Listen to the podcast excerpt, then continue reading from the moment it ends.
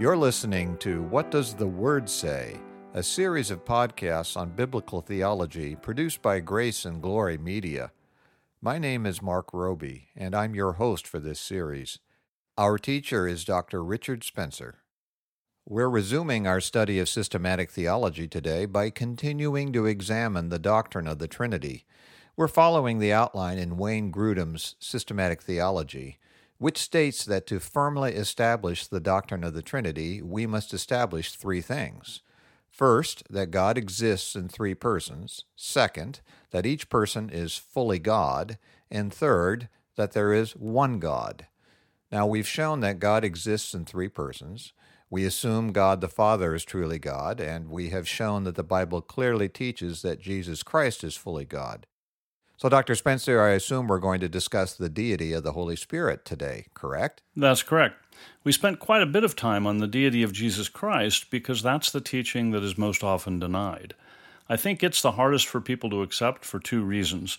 First, the idea that God exists in more than one person, and second, the idea that Jesus Christ can be fully God and fully man, which is something we will deal with at greater length later. And although those both may be difficult for us to grasp, they are both presented as truths in the Word of God. So to not accept the Trinity or the dual nature of Christ is to not believe God. That's true. The main objection people usually have to either of these doctrines is that they seem counter to human reason. But neither one of them is a logical contradiction, and as you pointed out, they're both taught in the Bible. As Christians, the Bible must be our ultimate standard for truth, which means we must acknowledge both of these doctrines to be true. The reason these seem counter to human reason is that they are both speaking about something that's unique. There are no other tripersonal beings outside of God, and Jesus Christ is the only God man.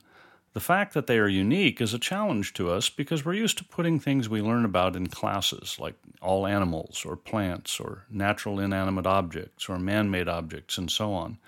But there's only one true and living God, and He's triune.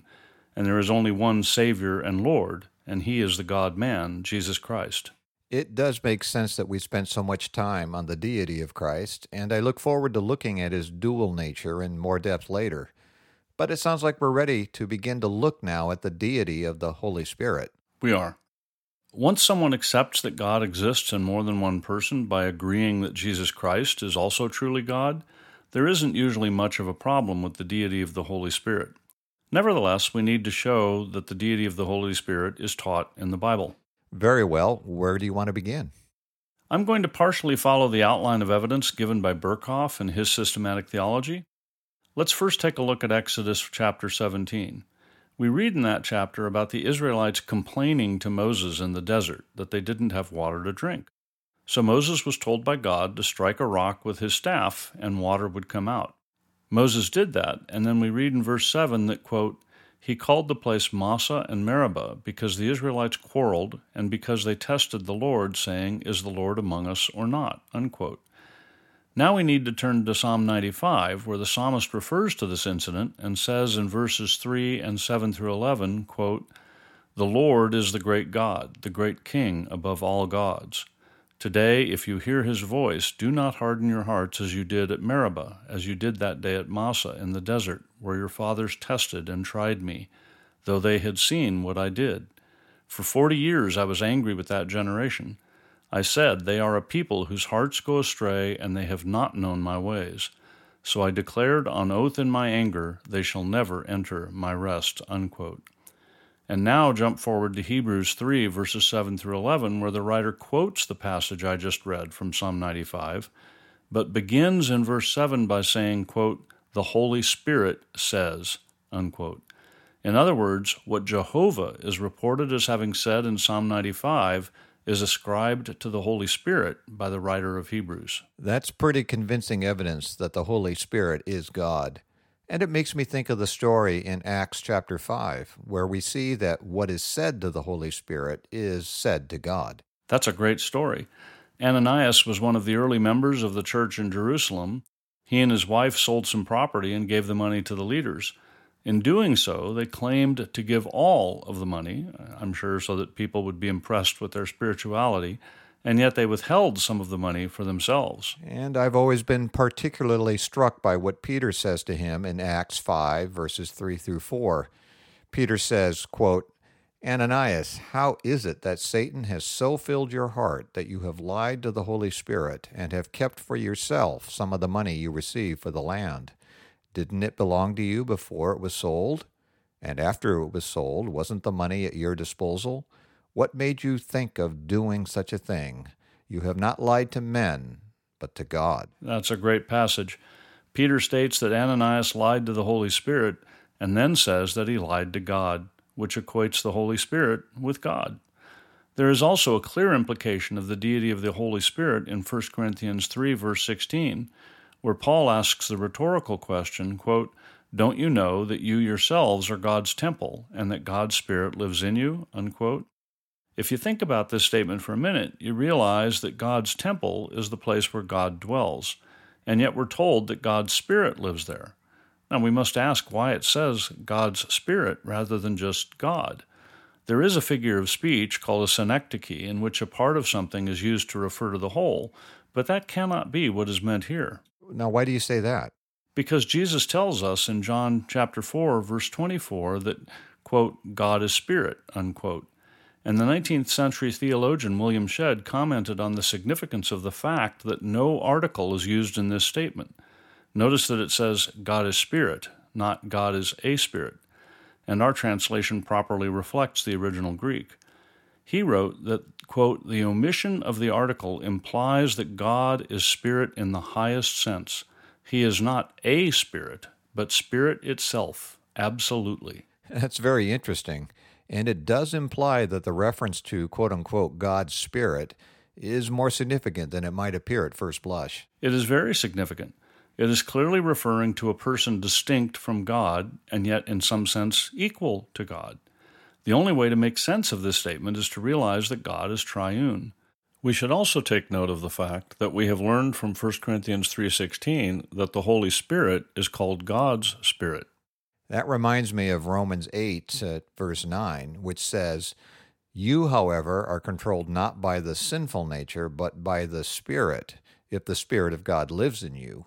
And if anyone does not have the Spirit of Christ, he does not belong to Christ. This verse calls the Holy Spirit both the Spirit of God and the Spirit of Christ. That's right. And we're also told that the Holy Spirit is sent by both the Father and by Christ. In John 14, verse 26, Jesus tells his disciples that, quote, the counselor, the Holy Spirit, whom the Father will send in my name, will teach you all things and will remind you of everything I have said to you, unquote. But then in John 15, verse 26, Jesus says, quote, When the counselor comes, whom I will send to you from the Father, the Spirit of truth who goes out from the Father, he will testify about me. Unquote. Therefore, the Holy Spirit is sent by both the Father and the Son, and the Holy Spirit is also called the Spirit of truth. And yet Jesus Christ said in John 14, verse 6, that he is, quote, the way and the truth and the life. And all of these verses fit together perfectly when you think of them in terms of the doctrine of the Trinity. But it is all complete confusion when you deny this doctrine. In fact, many passages in Scripture are wildly confusing, contradictory, or downright unintelligible if you deny the doctrine of the Trinity. I agree completely. But getting back to our specifically proving the deity of the Holy Spirit, we have shown that he is equal to God and is called the Spirit of God and the Spirit of Christ because he is sent by both of them. Now we want to move on to show that God's incommunicable attributes are ascribed to him. All right, please proceed. In Psalm 139, the psalmist is reflecting on the greatness of God. And he says in verse 4, quote, Before a word is on my tongue, you know it completely, O Lord. And then in verses 7 through 10, we read, quote, Where can I go from your spirit? Notice that he begins by saying, Your spirit here not where can I go from you. He then continues, quote, Where can I flee from your presence? If I go up to the heavens, you are there. If I make my bed in the depths, you are there. If I rise on the wings of the dawn, if I settle on the far side of the sea, even there your hand will guide me, your right hand will hold me fast. Unquote. In other words, there is nowhere the psalmist can go to escape the Spirit of God because the Holy Spirit is omnipresent, meaning that he is everywhere, all the time. And that is certainly an attribute that only belongs to God. Another interesting example is found in 1 Corinthians 2, verses 10 and 11. Paul writes that, quote, The Spirit searches all things, even the deep things of God. For who among men knows the thoughts of a man except the man's spirit within him? In the same way, no one knows the thoughts of God except the Spirit of God. Unquote. Now, since God is omniscient, which means that he knows everything, and the Spirit of God knows his thoughts, we can conclude that the Spirit of God is omniscient. And we again have to note the difference between men and God. Paul says that the spirit of man, which is within him, knows his thoughts, which is true because our spirit is only a part of what we are. But remember that God is spirit in an absolute sense. He has no physical body and brain, just spirit. And the verse doesn't talk about the Spirit of God being within him as it does for the Spirit of man. And that's because the Spirit of God is a separate person who is omniscient, just like God the Father. We now know that the Holy Spirit is omnipresent and omniscient. What other divine attributes are we told about? In Hebrews 9, we're told rather incidentally about the Holy Spirit being eternal. The writer speaks about the animal sacrifices of the Old Testament and says that they only made people outwardly clean, in contrast to the sacrifice of Christ, which cleanses us inwardly. In verse 14 of Hebrews 9, we read, quote, how much more then will the blood of Christ, who through the eternal Spirit offered himself unblemished to God, cleanse our consciences from acts that lead to death, so that we may serve the living God? Unquote. Notice what he said in the middle of that verse. He said that Christ offered himself through the eternal Spirit. All right, so the Holy Spirit is omnipresent, omniscient, and eternal. What else are we told? There are very strong hints that the Holy Spirit was involved in the creation of the universe. We saw earlier that all things were made by Jesus Christ, but remember that in Genesis 1, verse 2, we're told that, quote, the Spirit of God was hovering over the waters, unquote. And then in Genesis 1:26 God says, quote, "Let us make man in our image," unquote, using the plural. It might also be that Job hints at the Holy Spirit's involvement in creation. In Job chapter 26, he is speaking about God's work of creation, and in our Bibles, verse 13 says, quote, By his breath the skies became fair, his hand pierced the gliding serpent. Unquote. The word translated here as breath can also be translated as spirit, which is what's done, for example, in the King James Version. Job certainly speaks about the Holy Spirit being the one who gives life. In Job 33, verse 4, we read that Job said, quote, the Spirit of God has made me. The breath of the Almighty gives me life. Uh, okay, I'm still keeping score. We now know that the Bible teaches us that the Holy Spirit is omnipresent, omniscient, eternal, and involved in creation. What else? Although all persons of the Trinity are involved in all of God's actions, because God is one being, the Bible presents the different persons as having certain roles within the Trinity and the peculiar role of the Holy Spirit is that of regeneration or new birth. We've looked at John chapter 3 before, where Jesus tells Nicodemus that we must be born again, but let's look at that again.